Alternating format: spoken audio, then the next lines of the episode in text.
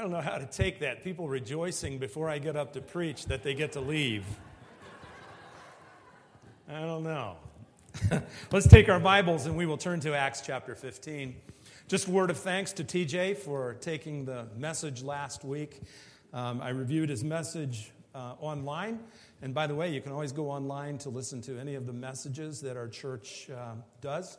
And uh, really appreciated what TJ shared, the insights that he had into the passage before this one last week. Let's take our Bibles and let's turn to Acts chapter 15. We'll be looking at verses 22 through 41. Isn't it easy to get distracted? Sometimes the affairs of life, sometimes confusion, sometimes disputes with other people can take our eyes off the prize. We forget what it is God would have us do. And that's what we find here in Acts chapter 15. We saw two potential, or we see two potential problems that could have derailed the church and caused profound problems in the first century. The first problem that we'll find is a follow up to what TJ was sharing last week confusion concerning the gospel. There were people coming into the church and they were sharing additions to what Paul and Barnabas had shared as to what it takes to come into a personal relationship with God the Father. This confusion had spread to many of the churches in the region of what is now modern day Turkey, and there was an issue that needed to be addressed. But the second problem that we're going to see is some interpersonal problems within the church and even within leaders of the church, and that is a sharp disagreement that arises between Paul and Barnabas. Isn't it interesting, Satan's strategy? First, he tries, as we've seen in the book of Acts, to stop the gospel by attacking from without. Persecution We'll try and crush the church by shutting it down. So, what happens? The church merely spreads into other regions and carries the gospel. And the work that Satan hoped to accomplish thwarted because God's work in the gospel continued. So that doesn't work. Satan moves to plan B. Let's attack the church from within. So, what does he do? He sends some false teachers into this church of new believers in what is modern day Turkey. And he stirs things up. He confuses the gospel. He tries to set church member against church member by the leaders that they follow, hoping that the gospel would be shut down. And then when that doesn't work, Let's stir up strife between the leaders themselves. Satan always has a plan to try and stop the work of God. But thankfully, the work of God is greater than any plan of Satan. God works to carry forth his gospel. And in all of this, what did the people have to remember? Rather than being distracted by persecution, rather than being distracted by the disagreements as to the gospel, rather than being distracted by a disagreement between two leaders, they had to remember to keep the main thing the main thing share the gospel. Don't get distracted by these other things. Keep focused on what God has called us to do. And that's something that we need to remember as well. As we come to verse 22 of this passage, we see a follow up to a council that had met concerning what constitutes the gospel. We saw that their decision was that it is the grace of God and receiving that grace through faith that brings us into right relationship with God. It isn't adding to it the cultural responsibilities of the Jewish community, causing Gentiles to behave like Jews. That doesn't make them Christians. What makes them in a personal relationship with God is who they believe, the provision that God has given them in Christ Jesus. And I would say to you that that same truth is as true today as it was then. It is that faith in Jesus Christ that brings us into that relationship with God. But then, as we come to the 22nd verse, once the decision was made, it had to be communicated. There had to be a clarification from the council concerning the gospel.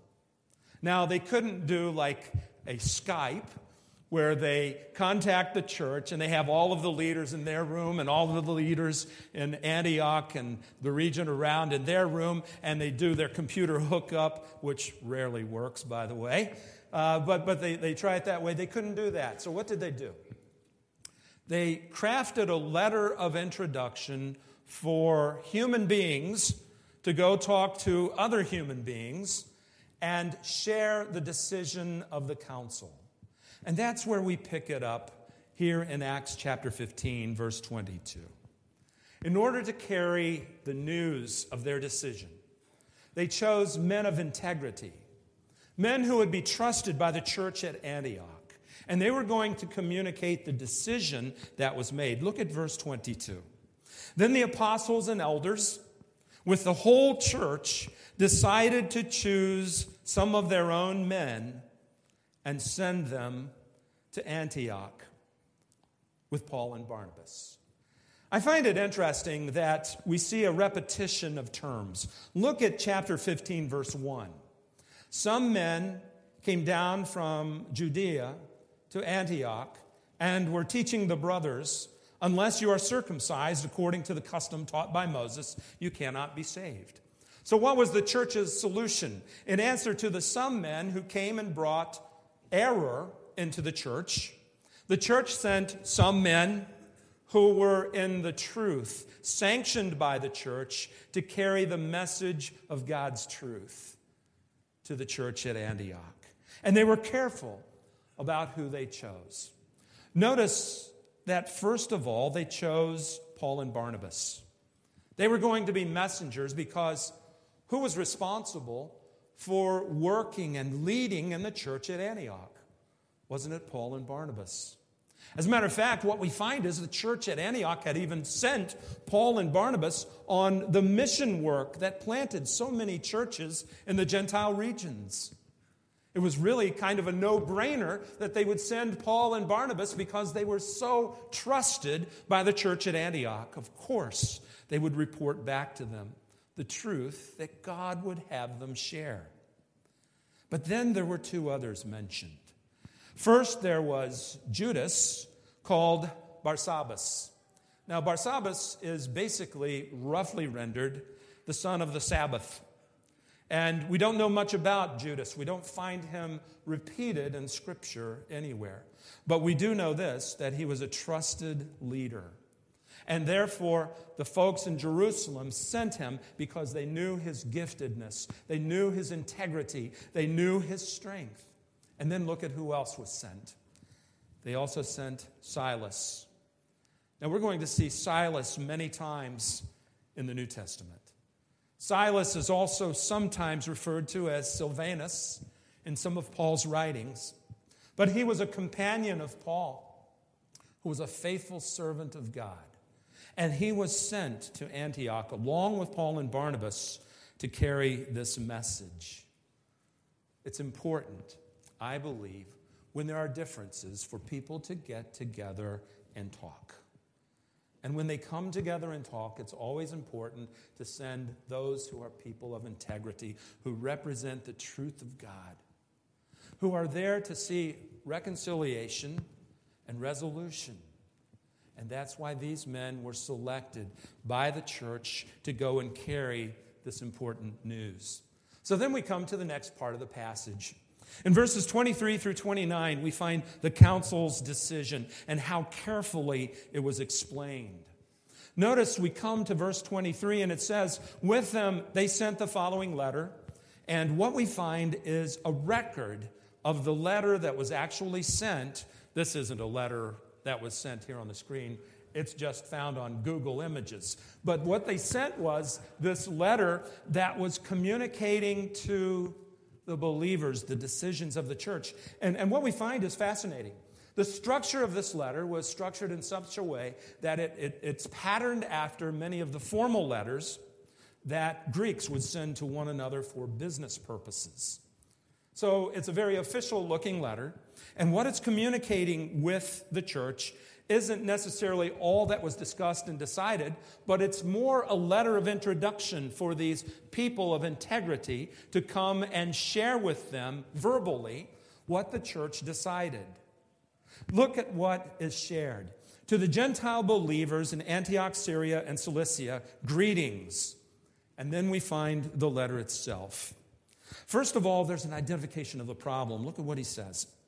We have heard some went out from us without our authorization and disturbed you, troubling your minds. The identification of the problem is very clear.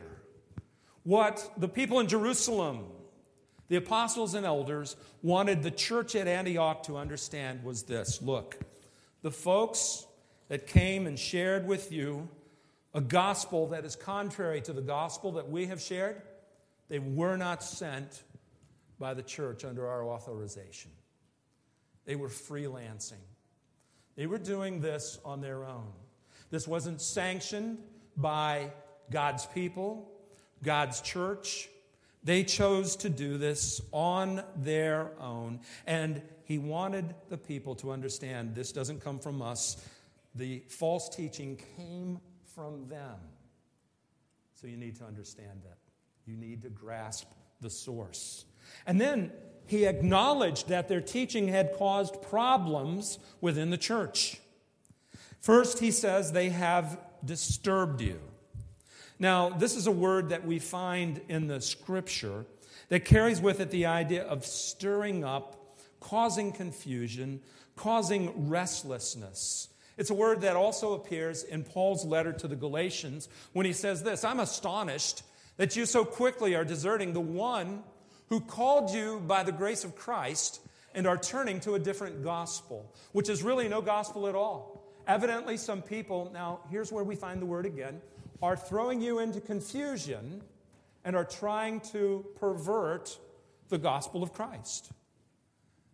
Perhaps this was even the same group that Paul was writing about when he wrote to the Galatians. Those who were coming in, twisting, distorting the gospel that was so clear, that was given so well by the Apostle Paul. And basically, what were they doing? They were adding human effort to God's grace. And it was throwing new believers into confusion. In fact, look at what else he says. They were troubling their minds.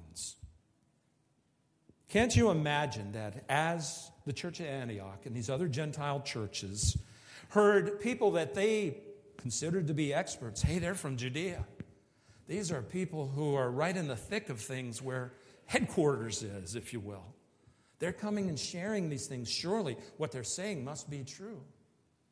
But they were confusing things and they were causing there to be turmoil in the minds of the Gentile believers.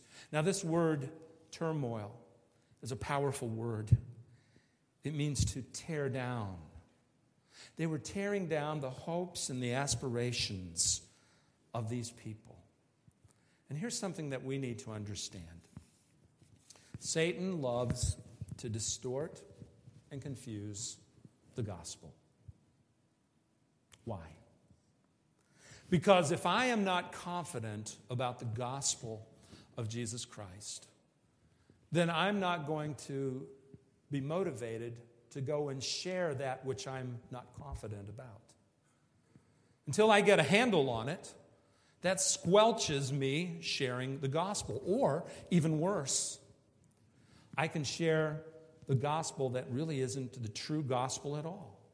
Paul goes on in the book of Galatians, chapter 1, in verse 8, to share that the gospel that they had added to was a different gospel, not the true gospel that's given. So when Satan can complicate the gospel and get people confused about the gospel, he's accomplished something very, very powerful in stopping the spread of that gospel. That's why it was so important for the church to address this. He wanted the church to know that the truth of the gospel is simple, not to be complicated by men who come and try and change these truths. So, after these people have their minds troubled, after they're confused, what was the church's solution? Look at verse 25. So we all agreed to choose some men and send them to you with our dear friends Barnabas and Paul, men who have risked their lives for the name of our Lord Jesus Christ. Therefore, we are sending Judas and Silas to confirm by word of mouth what we are writing. So, the church there in Judea, in particular in Jerusalem, wanted to carry the message of God's truth to the church at Antioch. Let's clear up this confusion about the gospel. And we're sending witnesses to testify as to what we've decided. This is such an important part of this passage. How many witnesses does it take to establish a matter? How many? Anybody know? Two, at least two, right? Here they send four, double the minimum requirement. And they're coming there to share what the church had decided as witnesses to it. And they're coming to minister to the church at Antioch. And then there's even greater authority that we find in verse 28. In addition to these witnesses, notice it says, it seemed good to the Holy Spirit and to us. So you have the authority of the leaders that God had put into place, the apostles and the elders. But in addition to that, you have the authority of the Holy Spirit. In other words, what these leaders were saying is look, this decision doesn't just come from man, this is a decision that comes from God. God guided us in this decision. So there's authority behind what we share. And then they go on to share the decision. It was good to the Holy Spirit and to us not to burden you with anything beyond the following requirements. And then the requirements are given. You are to abstain from food sacrificed to idols, from blood, from the meat of strangled animals, and from sexual immorality. You will do well to avoid these things. There was a part of the Gentile culture that was wrapped around idolatry. So, what the church in Jerusalem decided was this look, don't allow that culture of idolatry to creep into the church. There were two ways that the church could have erred. They could have erred by going into the law and saying, I will become a Jew by my culture in order to be a Christian. That would have been wrong. You don't mix the gospel with culture. But then they could have gone over to this other side and said, well, you know what? I'm going to retain all of the activity I had as a sinning Gentile. I'm going to retain that culture, that culture of immorality, and that won't be affected by my decision for the gospel at all. Either one of those decisions was wrong. Our cultural viewpoint has to be informed by the gospel. And so it would have been inappropriate for these Gentile believers to continue to go to temple prostitutes. That's what this sexual immorality was talking about to continue to view food that had been sacrificed to, to idols as somehow a spiritual food that honors the gods. No, there's, there's only one God that they honor. That's the Lord Jesus Christ. So the church's solution was that they recognize the importance of God's truth and embrace that truth, but not get sucked into a culture that somehow brings them back into bondage. This is something that Paul says quite well in the book of Galatians as well when he says this It's for freedom that Christ has set us free. Stand firm then, and do not let yourselves be burdened again by a yoke of slavery. Now, in this instance, Paul was talking about the law. As Gentile believers, don't come under the culture of the law and be those who buy into the idea that by doing the law, you have a right relationship with God. But you know, they could have just as easily fallen into the yoke of slavery to their culture with all of its sinful practices. They needed to be delivered from both. And they needed a new culture, the culture of Christ, where they follow Him. So, what happened? When we come to verses 30 and following, we see how the church received the message. Verse 30 says, The men were sent off and went down to Antioch, where they gathered the church together and delivered the letter. So Paul and Barnabas and Judas and Silas did exactly what they were supposed to do. They brought the church together and they share the letter. And look at verse 31. The people read it and were glad for its encouraging message. Now, there's two ways that this could have gone. The, the people could have looked at this and said, hey, we're in Antioch, they're in Judea. Those people in Judea can't tell us here in Antioch what to do. We're not going to listen to what they share. We're going to do our own thing. Right? They could have responded that way. But what did they do? They had open and receptive hearts.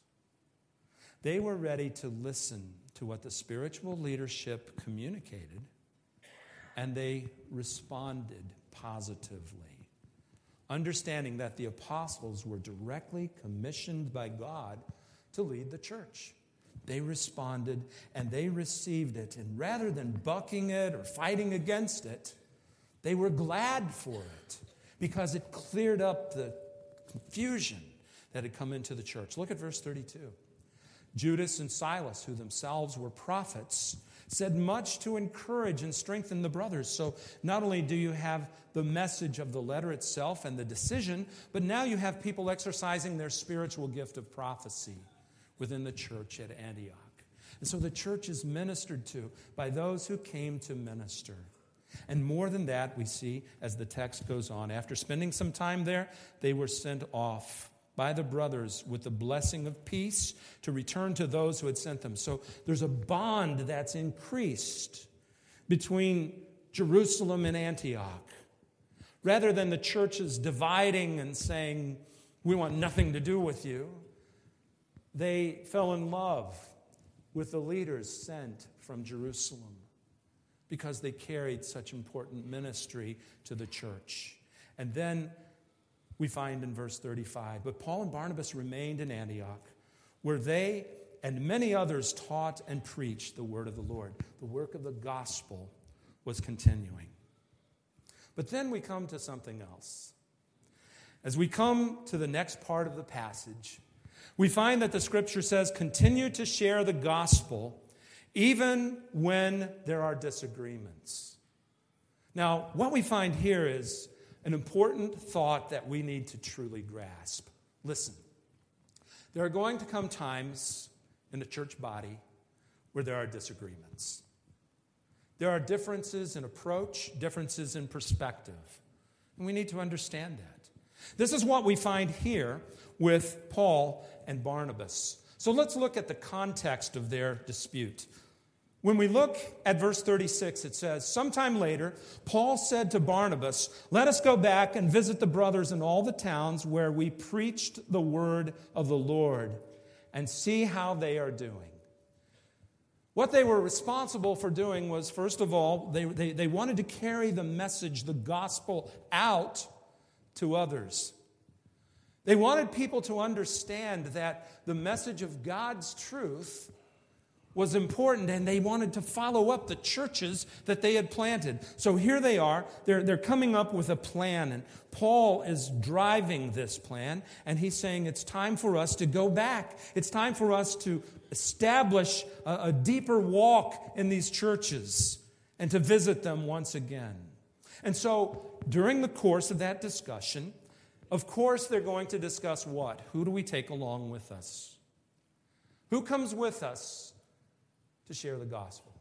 So, what happens? Look at verse 37. Barnabas wanted to take John, also called Mark, with them, but Paul did not think it wise to take him because he had deserted them in Pamphylia and had not continued with them in the work. So here's the problem Paul is saying, look, when we go back to visit these churches, I want a team I can count on. I want people who will stay the course. It's not a good testimony for somebody to start on the course and then leave. So In my estimation, John Mark needs to stay behind. He deserted us in Pamphylia. It was referenced in Acts chapter 13, verse 13. We don't know the reasons behind his desertion, we just know that he left the work. And that stuck in Paul's mind.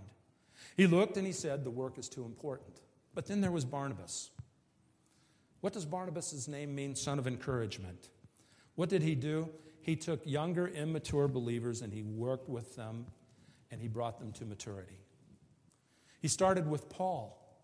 Immediately after Paul's conversion, who was it that stood up for Paul and the church and said, This is a man that we can see great value in for the work of Christ? It was Barnabas. So Barnabas was following suit in his work with Mark. He was saying, Look, yeah, he deserted us in Pamphylia. He has room to grow, but I see huge potential. And so that's his decision. Let's take Mark with us. So, Paul, no. Barnabas, yes. Paul, he may desert us again. Barnabas is saying he needs to grow and he can have great value. Which one was right? Perhaps both.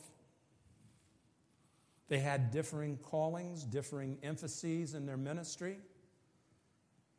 And perhaps both of them were right. Listen, they were working together for the work of Christ, but on this they could not agree. The scripture says that they came into a sharp disagreement. And there are times where, when we are passionate about our ministry and what we want to see that is really God's ministry, and those are the things that we want to speak up for and stand for, that we'll become passionate about it with somebody who happens to disagree with our position. And there are times where believe it or not, even in Christian circles, one has to continue to pursue their approach to ministry while someone else approaches ministry in a different way. And what we find is this that doesn't shut down ministry, nor should it. Each of them saw the importance of carrying the gospel. Each of them were committed to sharing the context of what they believed was the right thing to do. Each of them were committed to seeing their way pursued. And what happened? Their contrasting approaches led to different paths.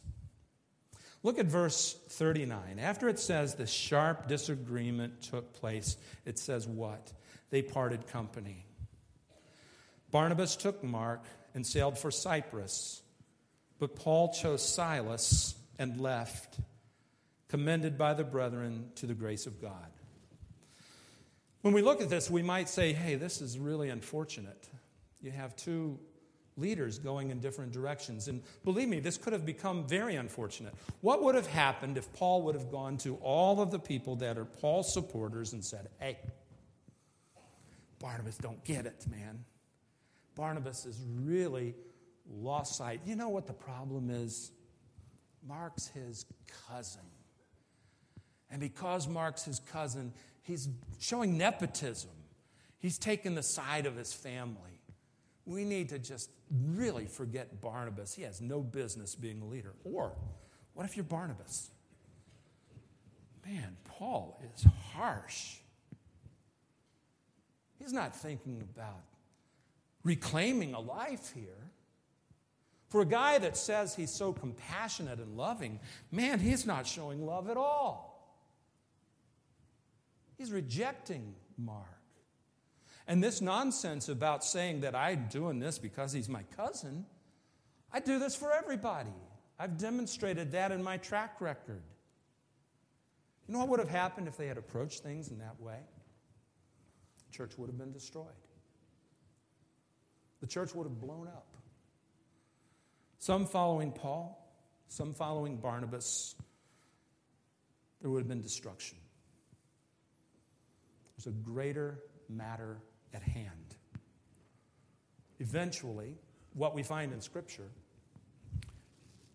is that Paul saw the value of Mark.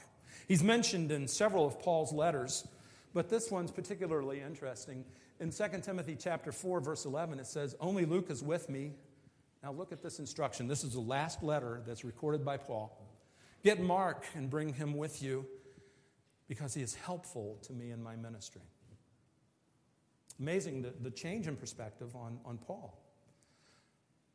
What else did Mark do?